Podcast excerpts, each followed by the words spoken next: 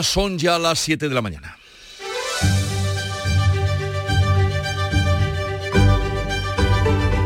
En Canal Sur Radio, La mañana de Andalucía con Jesús Vigorra.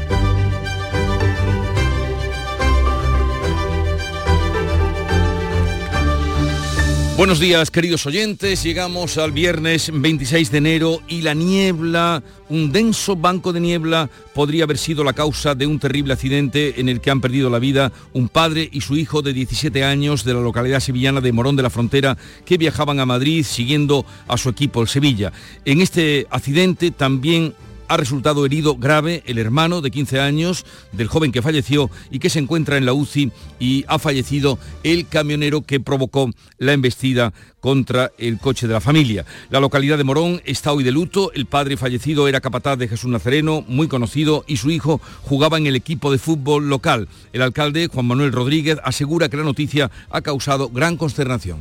Las circunstancias, pues eh, se ha llevado por delante una, una gran familia, una gran familia y ha roto por completo esa familia y, de todos los que lo conocemos, que somos muchísimos en el pueblo, una familia muy conocida y muy querida, pues bueno, pues muy afectada, muy afectada.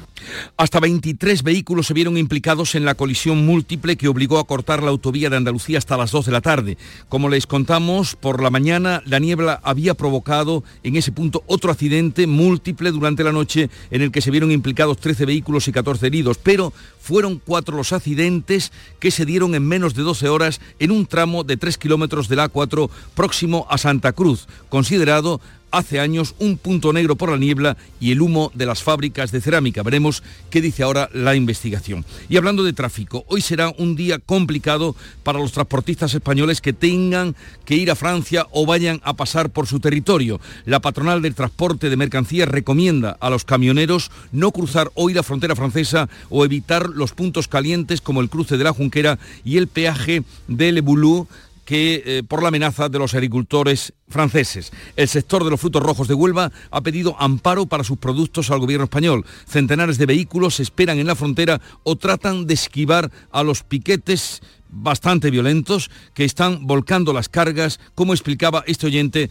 de la mañana de la Andalucía en el Club de los Primeros. Hemos salido a las 4 de la mañana y de nuevo todo cortado. Entonces por aquí carreteando por departamentales y por caminos de cabras, por carreteras limitadas de tonelaje, para poder esquivar los piquetes que tienen los agricultores. En Córdoba se conocen nuevos detalles de la investigación por la muerte de dos militares en las maniobras de Cerro Muriano en diciembre. Se ha filtrado la llamada en la que el capitán pidió al 112 la asistencia de buzos para rescatar al soldado ahogado. Algunos de los militares han declarado que el capitán les obligó a entrar en el agua a pesar del intenso frío y la falta de medidas de seguridad. La ministra de Defensa, Margarita Robles, ha pedido que se llegue hasta el final, pero no se ha pronunciado si el caso debería seguir por la vía civil o la militar. Hay que llegar hasta el final en el esclarecimiento de los hechos, caiga quien caiga. Sé que si en Cerro Muriano se ha cometido un hecho delictivo, todo el rigor, van a encontrar a la ministra de Defensa y a toda la cúpula militar al frente para que se asuman las responsabilidades que haya que asumir. Del exterior, en Estados Unidos, en Alabama, ha sido ejecutado esta madrugada el preso Kenneth Smith, asfixiado con gas nitrógeno, un nunca probado eh, gas y condenado por la ONU. Sus últimas palabras han sido, esta noche Alabama hace que la humanidad dé un paso atrás. Llegamos así a un viernes en el que Andalucía hace balance positivo de su paso por Fitur. Hoy hablaremos con el consejero de Turismo Arturo Bernal a partir de las 9 y en el Teatro Falla comienzan los cuartos de final del carnaval que podrán seguir por RAI, Andalucía Televisión y Canal Sur Mar mientras Canal Sur Más mientras seguimos con temperaturas propias de primavera y la preocupación de que no lloverá. El tiempo será seco, sol y más calor, 28 de máxima hoy en Almería en pleno invierno eso es una anomalía térmica en toda regla. Los vientos soplan y soplarán flojos y variables. Pero sepamos ahora con más detalle, gracias a nuestros compañeros, cómo se presenta este viernes. Cádiz, salud, votaron. 11 grados de temperatura tenemos a esta hora, llegaremos a los 18 y hoy el cielo está nublado. En Algeciras, Ana Torregrosa. Aquí a esta hora tenemos 12 grados, la máxima prevista 19, los cielos con pocas nubes. ¿Cómo viene el día por Jerez, Salva Gutiérrez? Caluroso, buenos días. Tenemos a esta hora 10 grados, cielos despejados, pero llegaremos a los 24. ¿Qué se espera en Huelva, Sonia Vela? Será un día con nubes, la máxima para hoy de 23 en Almonte, a esta hora en Huelva Capital tenemos 9 grados. ¿Cómo amanece Córdoba, Miguel Vallecillo? Con 10 grados y pocas nubes, hoy puede haber nubes altas y una máxima de 23. En Sevilla, Antonio Catoni. Bueno, pues tenemos ahora mismo 10 grados en Sevilla Capital y de nuevo la máxima va a ser altita, 25 grados en esa especie de triángulo de las Bermudas, Morón de la Frontera, la Puebla de Cazalla y Aral. En Málaga, María Ibáñez. A esta hora cielo despejado, 10 grados de temperatura, alcanzaremos en la capital los 23. En Jaén, Alfonso Miranda. A, este, a esta hora 15 grados en la capital eh, y llegaremos otro día más por encima de los 25. Alfonso Miranda, que ayer por la mañana nos daba cuenta muy temprano de ese primer accidente, de los cuatro que se produjeron. ¿Quién nos iba a decir a esa hora, Alfonso, que Mm. el día transcurriría de manera tan trágica? eh? Lo que son las cosas. Por cierto, sigue habiendo niebla a esta hora de la mañana en Santa Cruz de Modela. En Granada, Jesús Reina. 11 grados en este momento, nube alta y máxima de 26. Y Almería, donde se anuncia que llegaréis a los 28. María Jesús Recio. Esperando esos grados estamos, la verdad que es inusual y se pasa calor en las horas centrales del día, lo pudimos comprobar ayer y tuvimos 26 de máxima, hoy un poco más, alguna nube suelta, ahora tenemos 14 grados. Ya, pues buen fin de semana a todos. Vamos a conocer a esta hora cómo se circula por las carreteras de Andalucía. Desde la DGT nos informa Lucía Andújar. Buenos días. Muy buenos días. Hasta ahora no registramos complicaciones en ningún punto de la red de carreteras de Andalucía. Las entradas y salidas están totalmente despejadas, al igual que la red principal o secundaria, los accesos a los pequeños núcleos urbanos. Aún así les vamos a pedir mucha atención al volante. Son las 7, 7 minutos de la mañana. Cuando rascas un rasca mega millonario, un rasca por 10 o por 20 o cualquiera de los rascas de la 11, siempre rascas algo. ¿Algo? ¿Algo como qué? Pues por ejemplo, puedes rascar una celebración, mucha ilusión y puede que hasta un millón de euros. ¿Así? Pues entonces dame un rasca. Con los rascas de la 11 tienes un montón de maneras divertidas de rascar momentazos y premios de hasta un millón de euros. Rascas de la 11, rasca el momento. A todos los que jugáis a la 11, bien jugado. Juega responsablemente y solo si eres mayor de edad.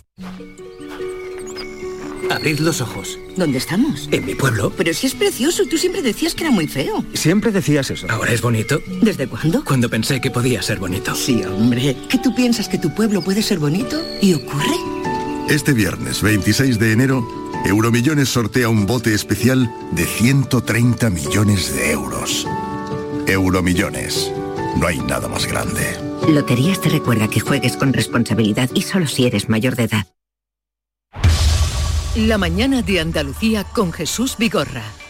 Vamos a contarles la actualidad de este día en el que otra vez la tragedia en la carretera ha mm, conmovido, bueno, a todo el que haya escuchado la noticia, pero especialmente al municipio sevillano de Morón de la Frontera, que está hoy de luto por la muerte del padre y su hijo en el accidente múltiple en Ciudad Real cuando viajaban para seguir a su equipo en la copa que jugaba el Sevilla. El ayuntamiento informará hoy del traslado de los cadáveres a la ciudad. Manuel Pérez Alcázar. La niebla fue el factor desencadenante del accidente en cadena en la autovía A4. Era el segundo de los cuatro que se han producido en pocas horas en ese mismo punto, con más de 20 vehículos implicados, tres personas muertas y 18 heridas. Se trata de una zona de concentración de accidentes donde, además de la niebla, suele haber humo de las fábricas de alrededor. Además del padre y del hijo de Morón, de 49 y 17 años, hay un camionero fallecido.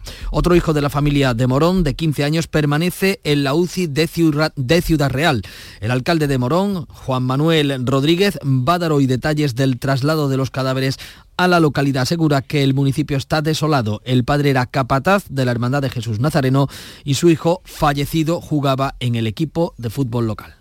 Sí, el luto es algo simplemente ya no arregla nada, es un gesto de cariño, es un gesto de cariño eh, excepcional que se, lo hacemos y, y con esa, bueno, mañana tranquilo haremos el, o esta tarde después, pero mañana declararemos el día de luto y, y una muestra de cariño y apoyo a esa familia que ahora mismo lo está pasando tan mal, ¿no? El padre y sus dos hijos viajaban a Madrid a ver el partido de Copa del Sevilla que anoche saltaba al terreno de juego con brazaletes negros. Pues veremos qué dice la investigación sobre ese tramo de 3 kilómetros donde ocurrieron cuatro accidentes en menos de 12 horas. Eh, Santa Cruz, considerado un punto negro hasta no hace tanto. Nuevo caso de violencia machista. Hoy pasa a disposición judicial el detenido como autor confeso del asesinato de la mujer cuyo cadáver fue hallado en un arroyo de Málaga Con la que mantenía una relación. Nuria Durán. Cometió el crimen machista el pasado agosto. El detenido de 43 años hoy pasa a disposición judicial. Ha confesado que mató a su compañera de 28 con la que convivía en una choza de la zona del Tarajal, en la capital malagueña. El cadáver fue encontrado en octubre en avanzado estado de descomposición junto a un arroyo. Los agentes también han detenido a otros dos hombres como supuestos encubridores del crimen. Las detenciones se han producido gracias a una labor investigadora que ha desmontado las coartadas y consiguió que el autor material haya confesado en sede policial. La familia del soldado Carlos León, muerto en las maniobras de diciembre de Cerro Muriano, recurre también para que el caso se quede en la justicia ordinaria. Varios militares declaran ahora que el capitán les obligó a entrar en el agua a pesar del intenso frío y de la falta de las medidas de seguridad. El abogado de la familia de Carlos León ha presentado recurso de apelación. Considera imprescindible que sean investigados los mandos superiores del capitán. Varios testigos cuentan que el capitán había pedido dejar las maniobras, pero que, eh, que le habían pedido al capitán dejar las maniobras, pero que éste les obligó a meterse en el agua a pesar del intenso frío y de la ausencia de elementos eh, y medidas de seguridad.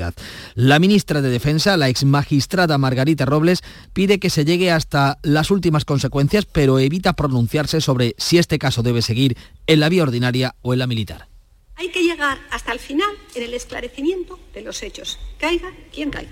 Sé que si en Cerro Muriano se ha cometido un hecho delictivo, todo el rigor, van a encontrar a la ministra de Defensa y a toda la cúpula militar al frente para que se asuman las responsabilidades que haya que asumir. La familia del cabo Miguel Ángel Jiménez, también fallecido en las maniobras, ya recurrió esta semana el traslado de la causa al juez militar. La familia del sacristán de Algeciras, asesinado hace ahora un año, se cumplía esta semana por un radical yihadista, pide una indemnización al gobierno por no ejecutar a tiempo la orden de expulsión del asesino Yassin Kanya. La familia de Diego Valencia ha presentado la reclamación de responsabilidad patrimonial ante el Ministerio de Interior porque no se ejecutó la orden de expulsión que pesaba sobre Canja. Según el Mundo, de prosperar, el Estado tendría que indemnizarlos. Este jueves, en el primer aniversario del asesinato, los algecireños han arropado a la familia de Diego Valencia en una concentración en la Plaza Alta, donde fue asesinado. Su hija decía. Agradecerle al pueblo de Algeciras, al campo Gibraltar entero y a todo el mundo mmm, lo bien que, que ha, no sé cómo deciros, que lo que habéis querido a mi padre y lo que lo seguís queriendo. Gracias por todo. Muchas gracias. El alcalde de Algeciras ha destacado el espíritu de convivencia de la ciudad que condena cualquier tipo de violencia. Día complicado hoy para cruzar Francia, especialmente los transportistas españoles. La patronal del transporte de mercancías recomienda a los camioneros no cruzar hoy la frontera francesa y evitar los puntos calientes como el cruce de la Junquera y el peaje de Le Boulou por la amenaza de los agricultores galos. El sector de los frutos rojos de Huelva pide ayuda al gobierno. Freshuelva ha pedido por carta al ministro Planas que medie para que las protestas no impidan que los frutos rojos onubenses puedan circular por el país vecino. La patronal fresera reconoce parte de las reivindicaciones de sus colegas galos que exigen cambios en la política común europea y que se mantenga el subsidio al diésel. Amenazan con bloquear las principales carreteras si las medidas que va a anunciar hoy el gobierno francés no colman sus expectativas. De hecho, ya han parado centenares de camiones españoles, como ha explicado este oyente en el Club de los Primeros. Hemos salido a las 4 de la mañana y de nuevo todo cortado. Entonces por aquí carreteando por departamentales y por caminos de cabra, por carreteras limitadas de tonelaje, para poder esquivar los piquetes que tienen los agricultores. Aquí en España, el ministro de Agricultura, Luis Planas, ha informado en el Congreso de que se mantendrá la exención del impuesto de hidrocarburos para el gasóleo de uso agrícola. Y quiero subrayar en esta comparecencia, antes de que sus señorías me lo planteen, o antes de que exista ningún rumor, ¿verdad?, que circule por las eh, redes sociales para, con propósito indefinido, pues que el Gobierno piensa mantener, evidentemente, la devolución del impuesto especial de hidrocarburos en el caso del gasóleo profesional. Reacción a la minicumbre, porque así la llamaron los presidentes de las comunidades autónomas que se vieron en Fitur. La ministra de Hacienda citará a las comunidades en febrero para abordar la reforma de la financiación y la condonación de la deuda que pide Cataluña, pero rechaza crear el fondo de compensación que le están reclamando Andalucía, Comunidad Valenciana, Castilla-La Mancha y Murcia. María Jesús Montero se va a reunir con cada una de las comunidades. Eh, serán encuentros bilaterales para estudiar la condonación de la deuda que reclama Cataluña. Andalucía, que no está endeudada, no quiere esa quita, sino que se le compense por el déficit de financiación. Tras la bautizada por Partido Popular, por el Partido Popular como conjura de Fitur, Montero tiende la mano a negociar un nuevo sistema de financiación. Vamos a tratar de llegar a un acuerdo de país para mejorar la financiación de las comunidades autónomas y entidades locales. Este es el gran debate territorial que tenemos pendiente y en el que sin duda hay elementos que tendremos que discutir, como la propuesta para absorber parte de la deuda generada por la anterior crisis financiera. Sin embargo, la ministra descarta crear el fondo de nivelación de 3.000 millones de euros que piden los presidentes andaluz, valenciano, murciano y manchego para compensar el déficit de financiación. Dice la ministra que el fondo, propuesto reiteradamente por Andalucía, fue rechazado en el Consejo de Política Fiscal y Financiera, aunque nunca se ha votado en estas reuniones. Al negarse a crear el fondo, incumple también el acuerdo de gobierno con Sumar, que planteaba un fondo extra para Comunidad Valenciana que la propia Montero hizo extensible a todas las comunidades infrafinanciadas. Esa reunión a la que aludíamos en Fitur, la del presidente socialista de Castilla-La Mancha con tres presidentes del PP, ha molestado en el seno del PSOE y del Gobierno, pero no se plantean medidas disciplinarias. Las declaraciones de García Paje contra la amnistía a los delitos de terrorismo y sobre todo la reunión que ha mantenido con los presidentes del PP ha provocado una irada respuesta del PSOE y del Gobierno, que le acusan de buscar notoriedad a costa de confrontar con el Ejecutivo. Paje mantiene su discrepancia. Y no quiero ser protagonista, de verdad, sinceramente. Ya mire, coincido y mucho con la política social y económica del gobierno. Discrepo claramente con el tema territorial y con los independentistas. Mi adversario no es ningún socialista, son los independentistas.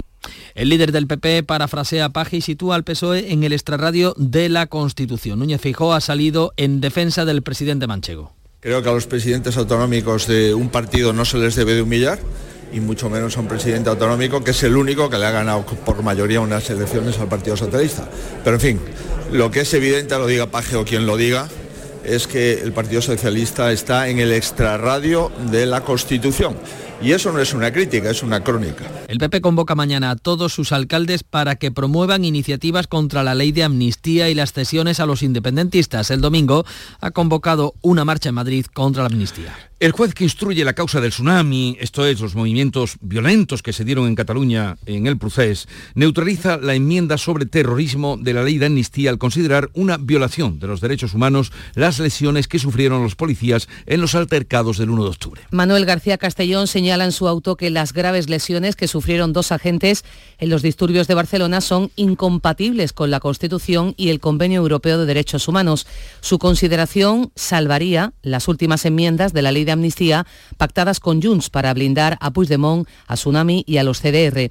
Además, el magistrado de la Audiencia Nacional añade que la gravedad de los hechos fue notoria, ya que el entonces presidente del Gobierno en funciones, Pedro Sánchez, y el ministro de Interior, Fernando Grande Marlasca, acudieron al hospital a visitar a los dos policías ingresados. Por todo ello, concluye el juez, no puede minimizarse lo que pasó.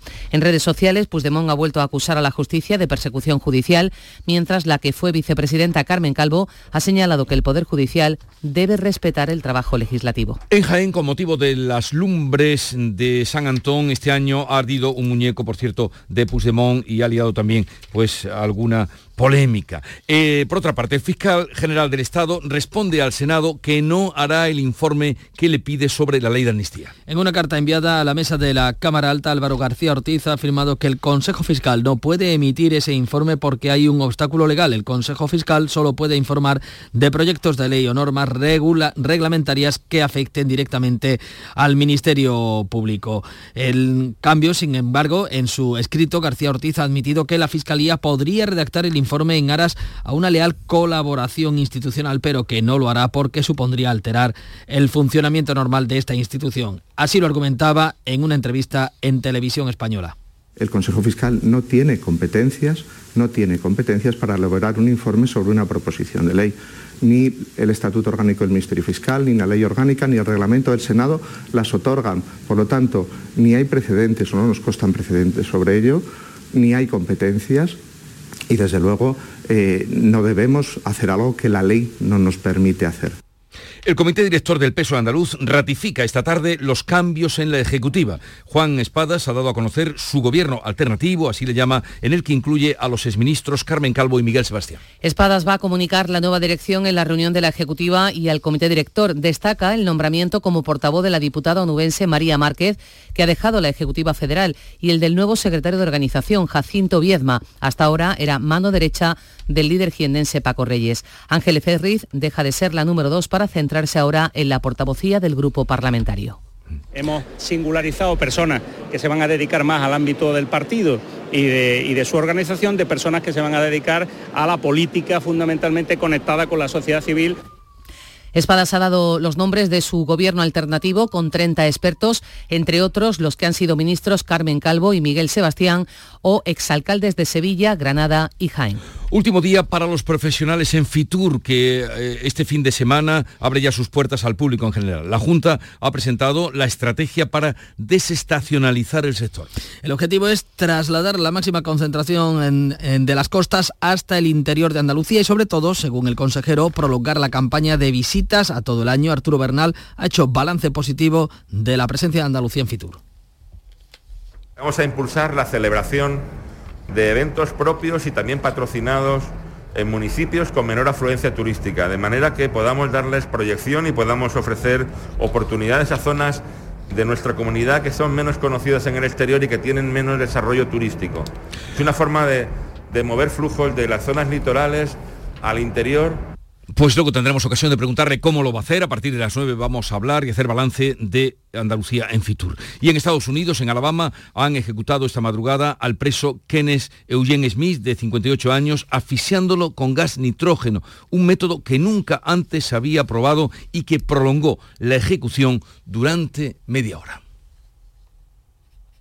¡Wow! ¡Vaya furgoneta! La he alquilado en Iberfurgo. Está súper nueva, ¿no parece de alquiler? Ya, en Iberfurgo disponen de una flota en perfecto estado y te ofrecen presupuestos a medida. En Iberfurgo somos expertos en alquiler de furgonetas de carga, pasajeros y carrozados. Contamos con más de 15 delegaciones en toda Andalucía. Localiza la más cercana en iberfurgo.com y visítanos. Quiero compartir contigo en Canal Sur Radio el inicio de las mañanas de los fines de semana. Te espero en Días de Andalucía con toda la actualidad, música, literatura, ciencia, entrevistas, cine, flamenco. Los fines de semana puedes disfrutarlos de una forma muy especial en Días de Andalucía, desde las 8 de la mañana en Canal Sur Radio con Carmen Rodríguez Garzón. Contigo somos más Canal Sur Radio. Contigo somos más Andalucía. Vamos ya con la prensa, la revista de prensa y las portadas de todos los periódicos que eligen hoy al juez García Castellón, gran protagonista, como el personaje del día tras desactivar el último intento del gobierno de blindar a Puigdemont con la ley de amnistía. ¿Qué dicen, Paco, del nuevo auto del magistrado de la Audiencia Nacional? Pues Jesús, depende del color del cristal con el que se quiera mirar.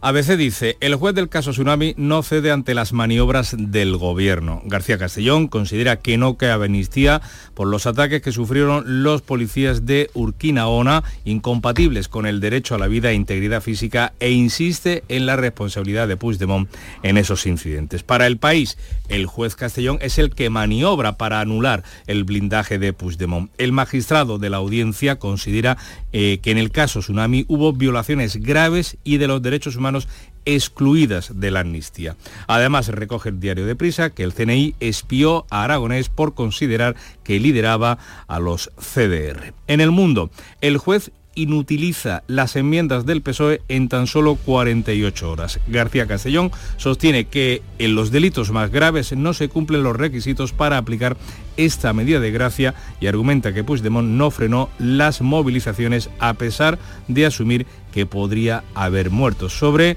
el caso del CNI, el gobierno supo que el centro espiaba a Aragonés por dirigir los CDR y añade el diario de unidad editorial que el Centro de Inteligencia, el CNI, pidió permiso al Supremo en 2019 antes de las protestas violentas por la sentencia del proceso. La vanguardia, que recoge estas dos noticias, apuesta en su apertura por una noticia económica. Criteria, que es el fondo, el brazo inversor, podríamos decir, de la Caixa, reelige a Fainé como presidente y a Simón como consejero delegado. En la razón, eh, eh, la noticia destacada es la polémica con el presidente de Castilla-La Mancha de la Castilla-La Mancha. Sánchez contra Paje para que nadie más en el PSOE se mueva. Subraya el diario de Planeta que no hay medidas disciplinarias al ser consciente el Partido Socialista del mayor coste político que ello supondría. Y sepamos ahora de los temas elegidos en los editoriales. Pues una pregunta que muchas veces eh, se ha hecho la prensa es la que lleva ABC como título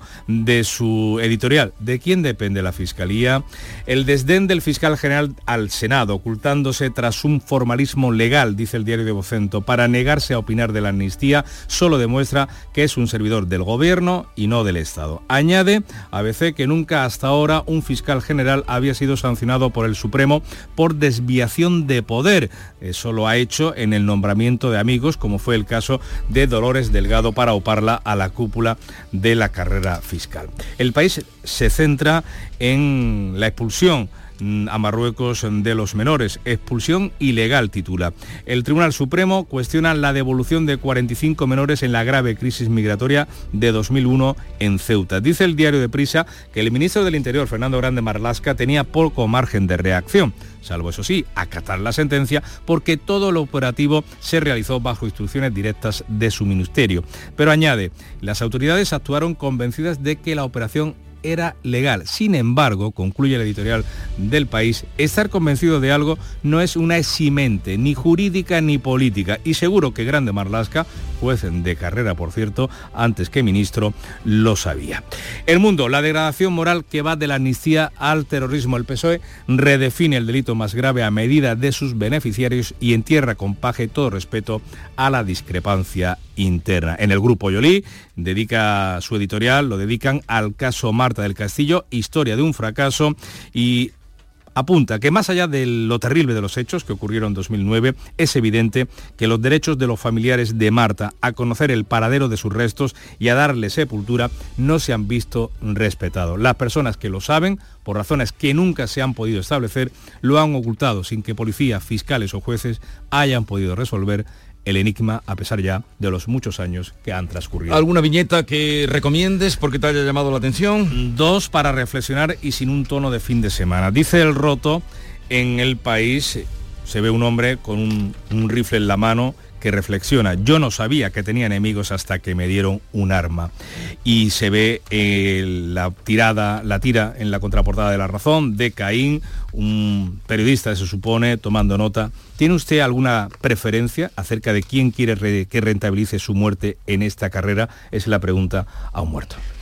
Y vamos ya con la información deportiva que nos trae Nuria Caciño. Buenos días, Nuria. Hola, ¿qué tal? Muy buenos días. El Sevilla dijo, dice adiós a la Copa. Una triste despedida, sin duda, la del Sevilla en los cuartos de final de la Copa, con el recuerdo a los aficionados fallecidos en accidente de tráfico y además con la polémica de dos posibles penaltis. Conseguía marcar el Atlético de Madrid en el minuto 79 el gol de Memphis de Pay, que daría la victoria final a los colchoneros, pero ya en tiempo de descuento en el 94, Gil Manzano pitaba un penalti de Barrios a la Mela, que el VAR, de nuevo con Hernández Hernández a la cabeza, rectificaba, por lo que el Sevilla se quedaba ya sin tiempo para intentar el empate. No solo hay enfado con ese posible penalti en la última jugada, donde no tendría que haber entrado el VAR, sino que desde el Sevilla se reclama un penalti bastante más claro a Sou que Hernández Hernández pasó por alto. Una vez más, el criterio y la actuación arbitral es diferente otras ocasiones, de ahí que la indignación sea aún mayor. La lectura positiva es que el Sevilla hizo un partido mucho más serio y que ahora ya se puede dedicar de lleno a la liga. No estará, por tanto, en el sorteo de hoy a la una de la tarde, semifinales coperas con el Atlético de Madrid, Real Sociedad, Mallorca y Atleti de Bilbao, unas semifinales que ya son a doble partido. El Almería abre esta noche una nueva jornada en Primera División. Después de su polémica derrota en el Santiago Bernabéu el pasado domingo, el Almería recibe esta noche a las 9 al Alavés, en el partido que abre la vigésima segunda jornada el conjunto almeriense quema ya sus naves para intentar no descolgarse de la permanencia ya del todo, porque esta permanencia la tiene ahora a 10 puntos.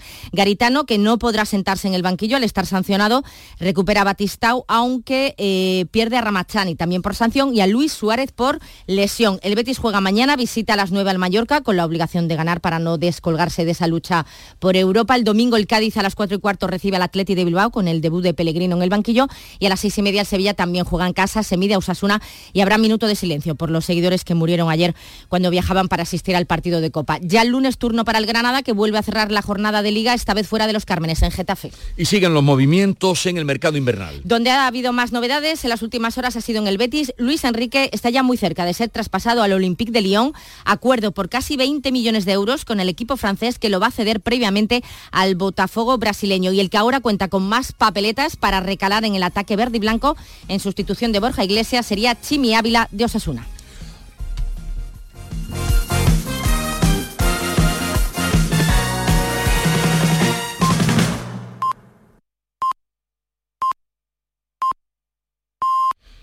Andalucía son ya las siete y media de la mañana.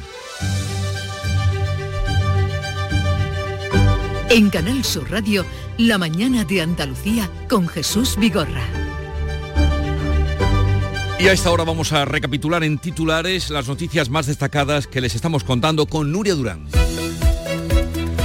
Luto oficial en Morón por el fallecimiento de dos aficionados del Sevilla en un accidente de tráfico. Hay una tercera víctima, el conductor del camión que los arrolló y son 18 los heridos. La niebla pudo ser la causa del siniestro en la A4 a su paso por Santa Cruz de Mudela, Ciudad Real. Hubo otros tres accidentes. El Ayuntamiento de Morón informará hoy del traslado de los cadáveres. Hablando de tráfico, la patronal del transporte de mercancías recomienda a los camioneros no cruzar hoy la frontera francesa. En cualquier caso, evitar los puntos calientes como el cruce de la Junquera o el peaje de Leboló por la amenaza de los agricultores galos que endurecen sus protestas. El sector de los frutos rojos de Huelva pide ayuda al gobierno. Hoy pasará a disposición judicial el asesino confeso de una joven ucraniana en Málaga. El cadáver fue encontrado en un arroyo de la capital el pasado mes de octubre. El agresor, un español de 43 años y la víctima de 28 eran pareja. Según la investigación, la mató con un objeto contundente y un cuchillo. Esto habría ocurrido en verano. El gobierno rechaza compensar la discriminación financiera de Andalucía. Hacienda citará por separado a las comunidades para abordar la reforma del sistema de financiación y la condonación de la deuda pactada con Cataluña.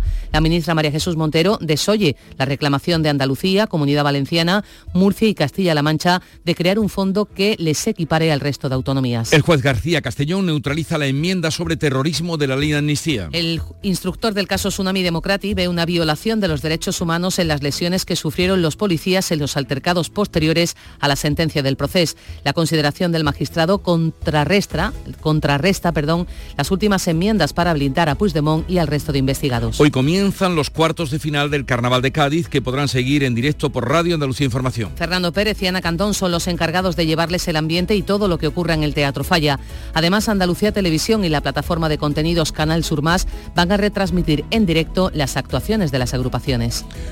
¿Y la previsión del tiempo para hoy? Almería alcanzará 28 grados. El día viene con temperaturas anormalmente altas para el invierno, con máximas por encima de los 20 en todas las provincias. Sol e intervalos de nubes altas por la mañana, cielos despejados por la tarde. Los vientos van a soplar hoy flojos y variables. Irán aumentando a moderados de levante en el litoral mediterráneo y en el estrecho, con intervalos fuertes. Son las 7.32 minutos de la mañana y en un momento vamos a las claves económicas del día.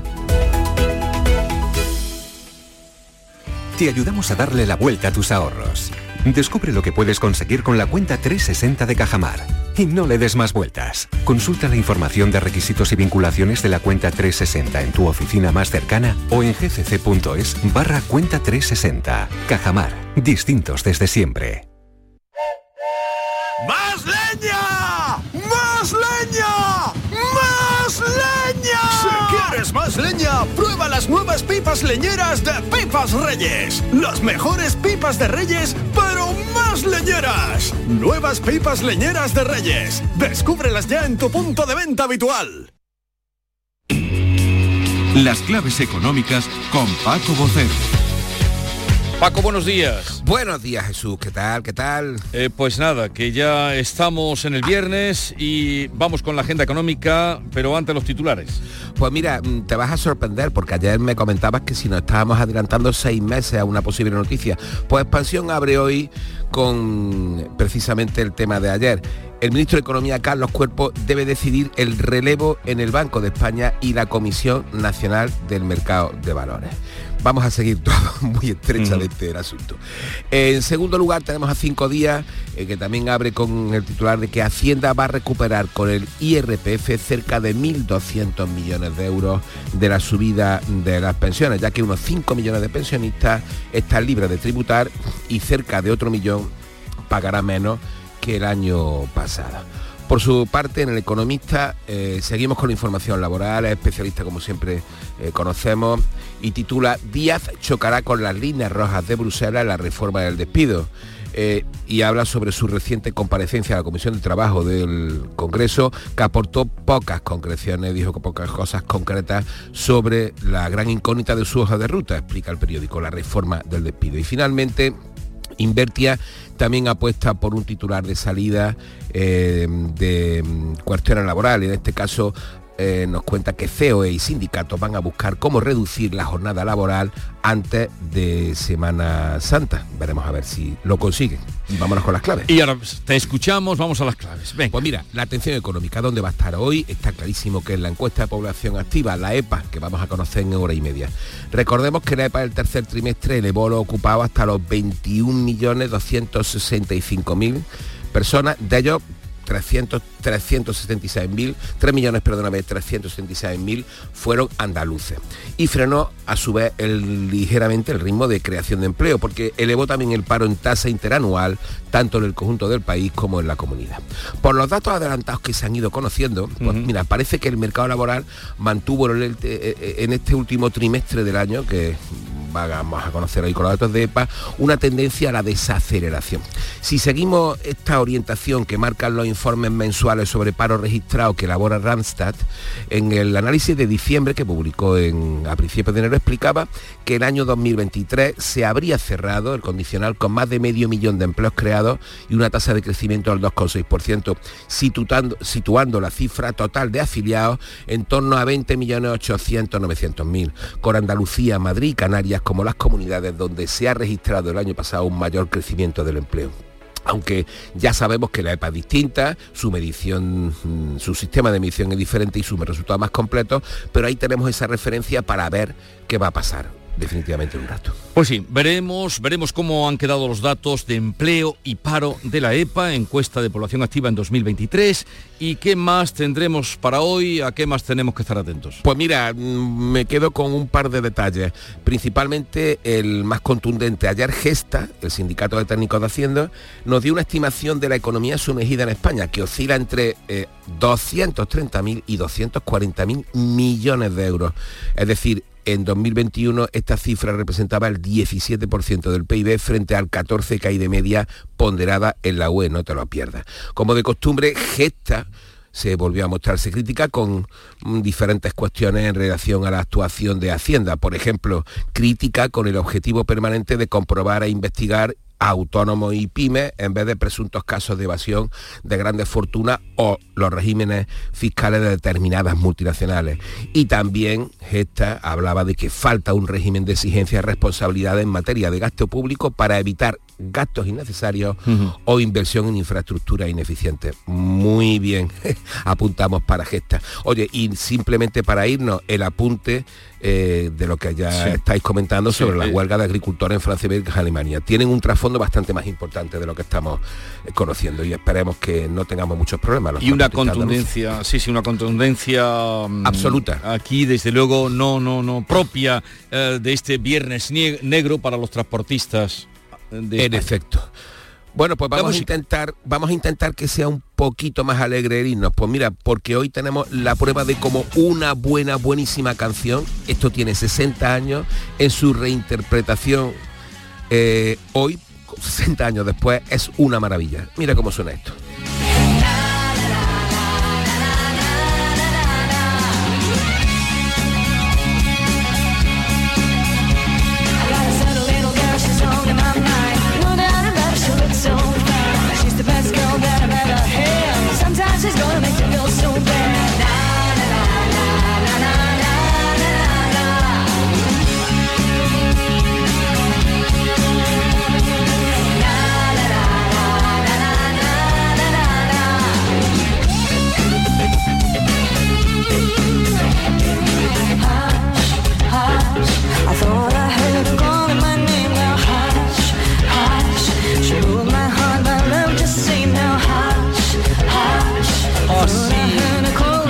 A desear buen fin de semana con la clave musical de Paco Vocero, claves que podrán encontrar en el podcast Las claves de Paco Vocero y Jesús Vigorra, Jesús Vigorra y Paco Vocero, que son la lista de música que nos trae cada viernes Paco. Y que vamos a explicar la historia de esta canción que es maravillosa.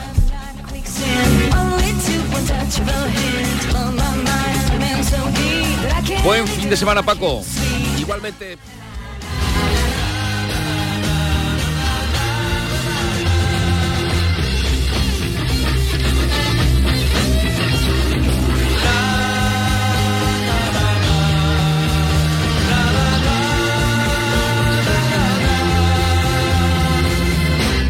La mañana de Andalucía. En Logística Castillo disponemos de terreno para estocaje de contenedores y maquinaria portacontenedores para la manipulación y reparación de los mismos. Instalaciones con almacenaje en ambiente, refrigerado y congelado. Todos los servicios de transporte multimodal y gestión logística integral al cliente adaptado a sus necesidades. Logística Castillo, tu gestor estratégico en Sevilla para todo el sur peninsular. Los fines de semana nos despertamos en los mejores rincones de Andalucía para que conozcas su historia, su cultura, sus curiosidades, sus leyendas. Te invitamos a conocer una Andalucía llena de talento, hermosa, fascinante y única. Andalucía nuestra, los sábados y domingos desde las 7 de la mañana en Canal Sur Radio con Inmaculada González. Contigo somos más Canal Sur Radio. Contigo somos más Andalucía.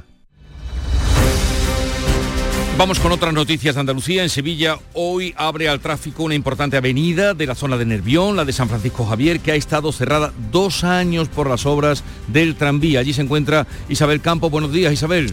Buenos días, el anuncio lo hacía el Ayuntamiento de Sevilla, pero lo cierto es que hasta ahora, como podemos observar, de momento siguen cerrados dos carriles que van sentido la estación de Santa Justa. Está cerrado hasta la altura de ese túnel por el que va a discurrir el tranvía que conecta el centro de la ciudad con la estación de trenes. De momento también pocos coches, poca circulación. Eh, suponemos que también por el hecho de que aún no es conocido esta apertura, que sí está completa en el sentido desde Santa Justa hacia la avenida Ramón y Cajal. Como decimos, estaba previsto esa apertura. Han sido dos años de obras para llevar un tranvía pues, que discurre hasta Santa Justa y recordar también que el tren de cercanías hace el mismo recorrido de manera subterránea. El Pastilla, que estaba en prisión por dos asesinatos en el campo de Gibraltar hasta que se fugó a finales de diciembre, ha sido detectado y detenido en Alemania, en la Torregrosa. El Pastilla de solo 20 años está considerado muy peligroso. Fue detenido por la Policía Nacional en mayo del pasado año en el puerto de Algeciras. Trataba de cruzar el estrecho para huir de las autoridades que lo buscaban por el asesinato en los barrios de Tallena, líder de una de las mayores redes de narcotraficantes de Ceuta. También se le acusa de haber matado a un joven de 26 años en Algeciras al que confundió con un miembro de una organización rival. El Pastilla estaba desde diciembre en Alcalá Meco, en Madrid, había sido trasladado desde la cárcel de Botafuegos y en la víspera de Nochebuena logró fugarse. Ahora ha sido detenido en una estación de tren de Leipzig, en Madrid, en Alemania, perdón. La Guardia Civil ha acabado con una importante red de distribución de droga en Jaén y Granada. Hay 13 detenidos y 6 kilos de cocaína intervenidos. Alfonso Miranda. El grupo operaba desde Jaén, tenía dos bases, una en Noalejo, otra en Armilla y toda una red de pisos y locales comerciales. Manuel Medina es el portavoz de la Guardia Civil en Jaén. Cada individuo tenía su rol, incluso estaban asalariados y tenían una nutrida flota de vehículos, tenían su propio combustible en depósitos irregulares e incluso bastante estructura inmobiliaria. Se han intervenido 6 kilos de cocaína y más de 600 plantas de marihuana. La organización agraria COAG alerta del desplome de hasta un 80% de los precios del tomate y pepino este mes de enero. María Jesús Recio. Un derrumbe en las cotizaciones que han llevado a precios de 50 céntimos de euro por kilo para ambos cultivos, precios por debajo de los costes de producción para el agricultor, una tendencia que dice COAG se está extendiendo también al pimiento verde y al calabacín. Han hecho un llamamiento a la contención en la comercialización para que no se dejen llevar por este movimiento que no encuentra una justificación sobre la producción. La subida de las temperaturas dicen que tampoco es un argumento sólido. Dicen que sobre todo una caída de precios especulativa. La plataforma en defensa de los regadíos del condado respaldará en Sevilla la movilización por el agua convocada por los agricultores onubenses para el próximo día 1 de febrero. Sonia Vela. Las organizaciones agrarias de Huelva buscan un paro total del sector el 1 de febrero, exigen agua para el campo y también las infraestructuras hídricas que reivindica la provincia desde hace décadas. El respaldo de la plataforma en defensa de los regadíos del condado ya lo tienen. La manifestación recorrerá las calles de Sevilla. El Ayuntamiento de Málaga bajará la presión del agua un 20% durante cuatro meses. Ya se ha pedido a las comunidades de vecinos que revisen sus equipos. La medida persigue detectar fugas. María Ibáñez. El consistorio ya ha bajado la presión un 20% en el entorno de los baños del Carmen y el polígono Guadalhorce. Lo hará progresivamente en toda la ciudad. El flujo podría reducirse a la mitad en un futuro y eso exige que los vecinos revisen sus instalaciones. Pues llegamos así a las 7.45 minutos de la mañana, 8 menos cuarto, es el tiempo ahora de la información local. Atentos. En la mañana de Andalucía de Canal Sur Radio, las noticias de Sevilla con Antonio Catoni. Buenos días, luto oficial en Morón de la Frontera por el fallecimiento de dos vecinos, padre e hijo, en un gravísimo accidente de tráfico cuando acudían a ver jugar a su equipo el Sevilla en Madrid. El Ayuntamiento de Morón va a informar esta mañana sobre el traslado de los cadáveres. Noticias de apertura en una jornada en que conocemos que se confirman nuevas rutas para el verano de la aerolínea Ryanair. Cinco nuevas rutas que unirán Sevilla con Trieste, Birmingham, Budapest, Estocolmo y Madeira. Se ha anunciado en Fitur. Y en la capital las noticias que ha quedado abierta al tráfico, la avenida de San Francisco Javier, que llevaba cerrada dos años por las obras del tranvía. Ya está operativa y estaremos en unos segundos en esta vía para conocer cómo funciona todo. Donde sí se registran a esta hora retenciones. Un kilómetro en el acceso a Sevilla por la autovía de Huelva y otro kilómetro en el puente del Centenario en sentido Cádiz. En el interior de la ciudad el tráfico es intenso en sentido entrada en los puentes del Patrocinio y del Alamillo y en las avenidas de Andalucía y de Juan Pablo II. Tráfico intenso en ambos sentidos en la ronda urbana norte. El tiempo, nubes altas, brumas en las marismas temperaturas que tienden a bajar, pero no mucho, al menos por el momento. 25 grados vamos a alcanzar en Morón, 23 en Lebrija, 24 en Écija y Sevilla. Esto, estas altas temperaturas afectan, por ejemplo, a los olivos de Aral, como nos ha contado el agricultor Manuel Peña. Claro, el árbol mm, cree que está en primavera por la temperatura, porque veintitantos grados no debería de haber en enero. Debería de haber sobre 15 o 16 a, esta hora. Y por las mañanas deberíamos estar a 1 o a 2 grados de temperatura. Y por tanto, si llega una helada luego, pues puede abortar el fruto. Así tendría que hacer, así que tendría que hacer más frío. Ahora tenemos 10 grados en Sevilla capital. Enseguida desarrollamos estos y otros asuntos. Realiza Cristina Nogales.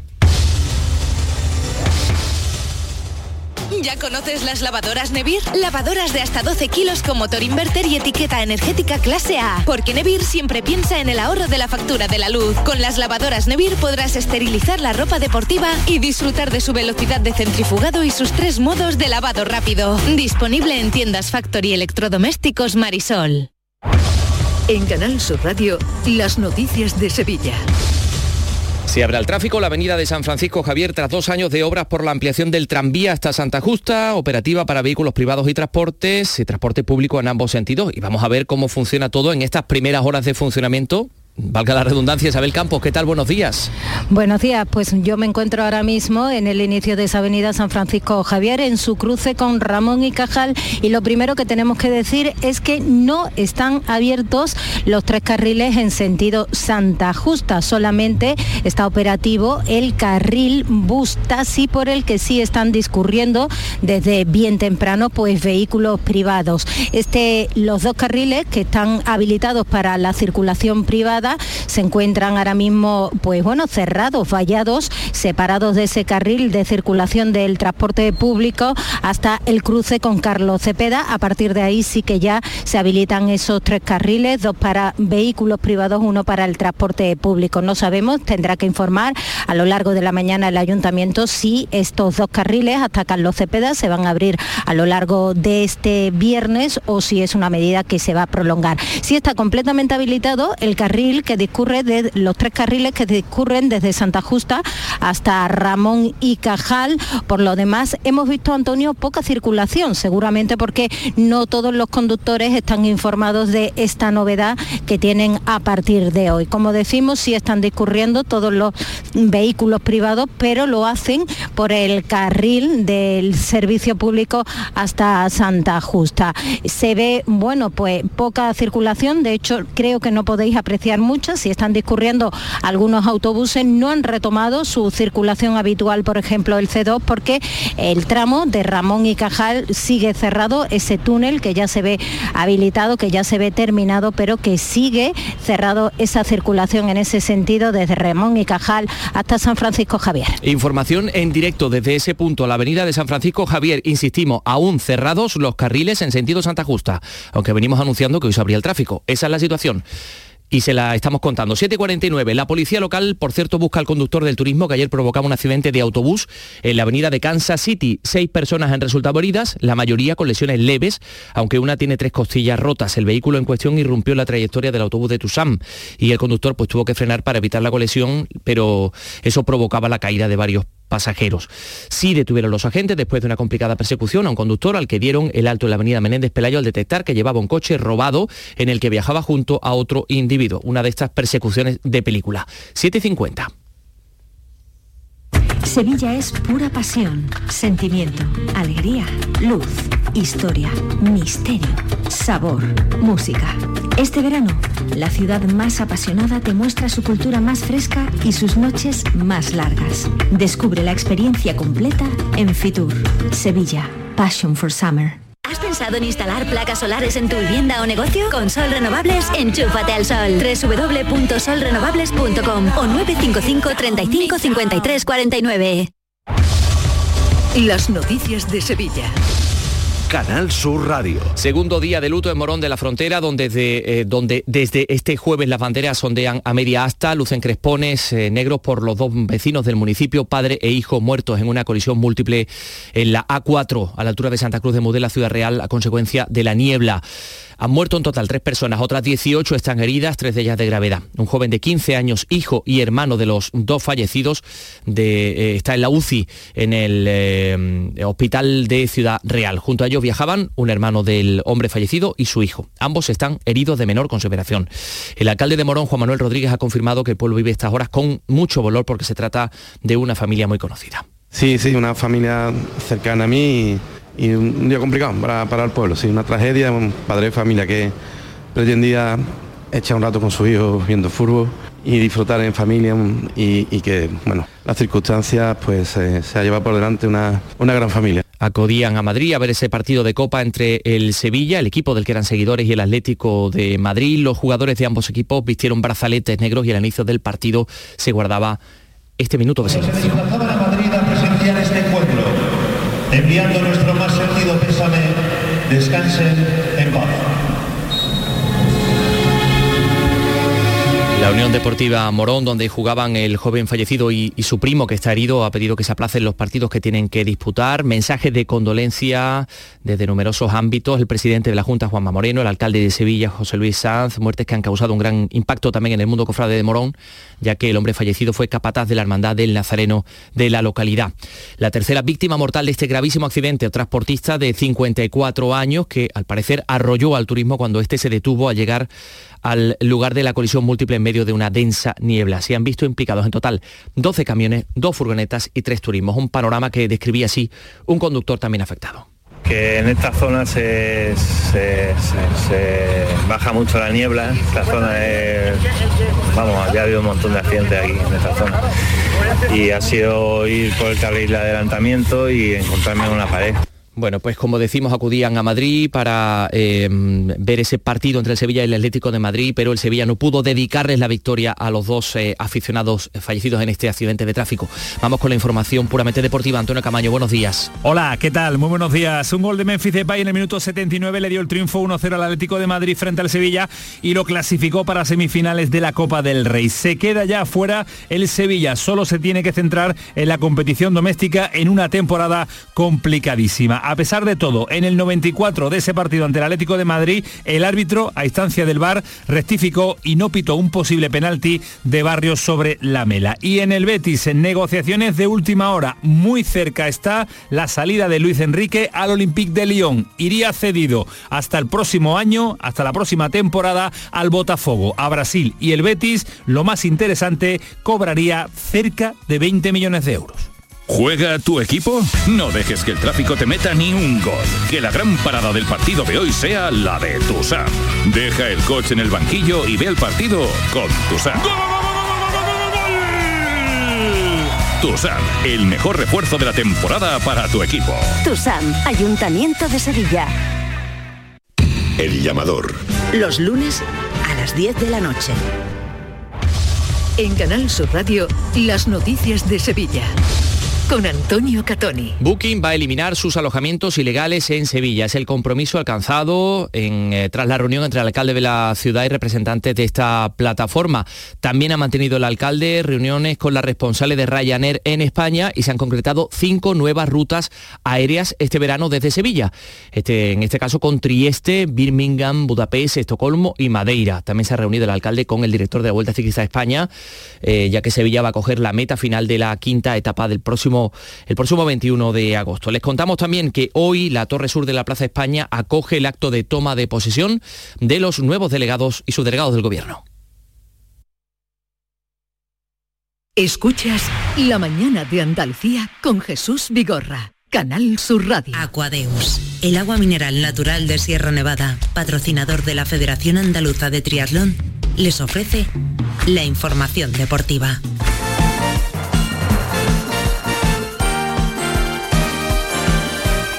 8 menos 5 de la mañana, Nuria Gaciño, buenos días. Hola, ¿qué tal? Muy buenos días con poco fútbol, con polémica por un penalti anulado en el último minuto. Para no perder la costumbre. El Sevilla cae eliminado de la Copa del Rey en un partido que además estaba teñido de luto. Muy triste, muy triste el adiós del Sevilla anoche de la Copa del Rey, primero por las circunstancias en las que se tuvo que jugar el encuentro, que arrancaba con un emotivo minuto de silencio en recuerdo de los dos aficionados del Sevilla, un padre y un hijo de Morón, fallecidos ayer en accidente de tráfico, cuando viajaban precisamente para asistir al encuentro en el Metropolitano. Y luego porque se le pudo aguantar al Atlético de Madrid hasta el minuto 79, cuando marcó Depay.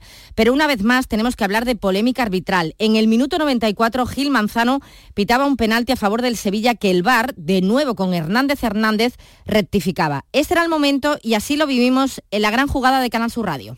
Si lo anulan me va a volver a aparecer un escándalo A mí también, a mí también porque es muy parecida y no es de peritación. otra vez, otra vez Hernández Hernández. Otra vez Hernández Hernández. porque hay claramente contacto de Pablo Barrios que llega tarde. A ver qué hace Gil Manzano. Nada. No hay penalti.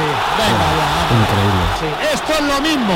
Y el mismo tío del bar. Acordaros, es Hernández Hernández. El mismo que la lió en el Bernabéu. Vuelve Hernández Hernández a ver de la suya. Porque esto no es una jugada de bar. Esa es la clave que nos apuntaba Jerónimo Alonso. Independientemente de si es penalti o no, es una jugada no revisable. Y además hubo un penalti bastante más claro a Show que Hernández Hernández no revisó. Esa, por tanto, es la pregunta del Miñón, porque en una sí entra el bar y en la otra no. Al término del encuentro, Navas lamentaba sobre todo no haber podido dedicarle la victoria a los aficionados sevillistas que fallecían en ese accidente de tráfico. En primer lugar, darle pésame a los familiares, un día duro, nos hemos levantado con, esa noticia y bueno, queríamos darle ese triunfo a todos los que han viajado, a todos los que están con nosotros siempre. Yo creo que hemos trabajado bien, que hemos hecho un gran esfuerzo y, bueno, al final lo hemos tenido, ellos han hecho eh, en esa ocasión, eh, han hecho el gol y bueno, al final hemos peleado el partido.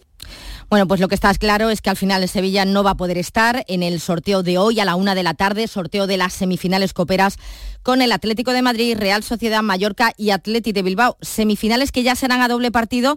La ida se va a disputar la semana del 7 de febrero y la vuelta la última semana de ese mes, la semana del 28 de febrero. El que saque la bola primero será el que juegue de local la ida.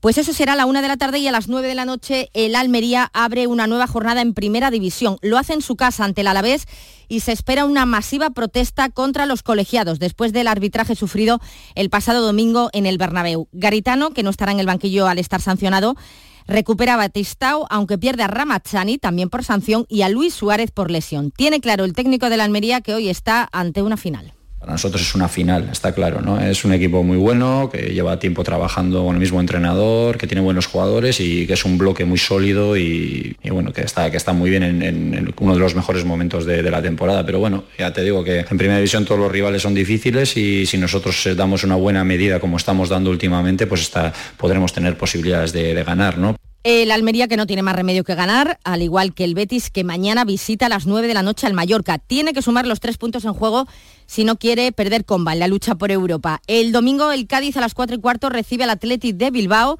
Lo va a hacer con el debut de Pellegrino en el banquillo. También hay que ganar para salir del descenso, lo mismo que el Sevilla que a las seis y media también juega en casa, se mide a Usasuna y habrá minuto de silencio por los seguidores que fallecían ayer cuando viajaban para asistir al partido de Copa. Ya el lunes, turno para el Granada, que vuelve a cerrar la jornada liguera, esta vez fuera de los Cármenes, en Getafe, a las 9 de la noche. Y también hay que ganar para salir del descenso. Y siguen los movimientos en el mercado invernal.